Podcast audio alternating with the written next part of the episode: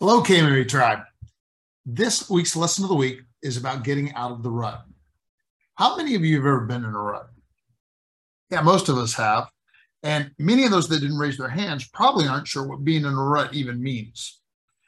Just in case, being in a rut means that when we fall into the habits of doing things again and again without even thinking about it, things that really don't make us any better and definitely don't move us any closer to our goals. In fact, in many cases, they could be hurting us. For kids, it may be watching YouTube or playing video games. For adults, maybe Netflix, Facebook, or even the news. But today's lesson isn't about being in a rut, that wouldn't be useful.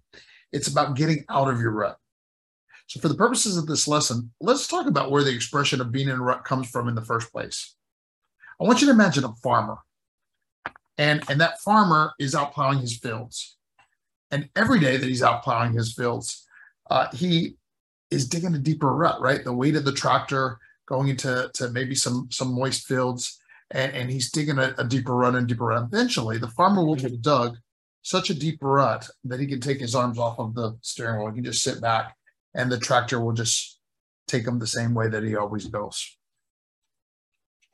What if the farmer decides to go somewhere else? Well, if he decides to do it quickly, depending on how, you know, sunk in those those wheels are into the rut, right? He won't be able to do it. May even if he tries too hard to do it too abruptly and too quickly, he may even flip the tractor, right? But here's the the the, the crux of the lesson. If the same farmer just turns that steering wheel just slightly, just enough to make a small, like one degree turn, just a little bit, he'll move that rut a little bit. And he does that every day. He moves it a little more. He does a little more. And eventually he will have created an entirely new path that will take him in an entirely new direction, significantly far away from where he used to go before, even far away from the far, farmhouse. It'll take him as far away as it is that he wants to go. So it's like this for changing our habits to get out of our ruts too.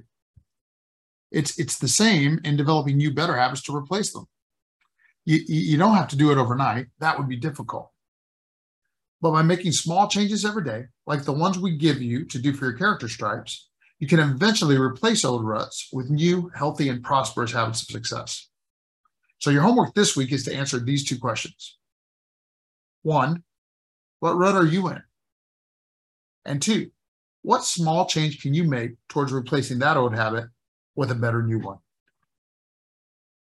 Make sure you actually do this homework and that you bring it back because I guarantee your sensei are going to ask you from the floor. Give yourself two claps. All right. Sensei, take that charge of your class.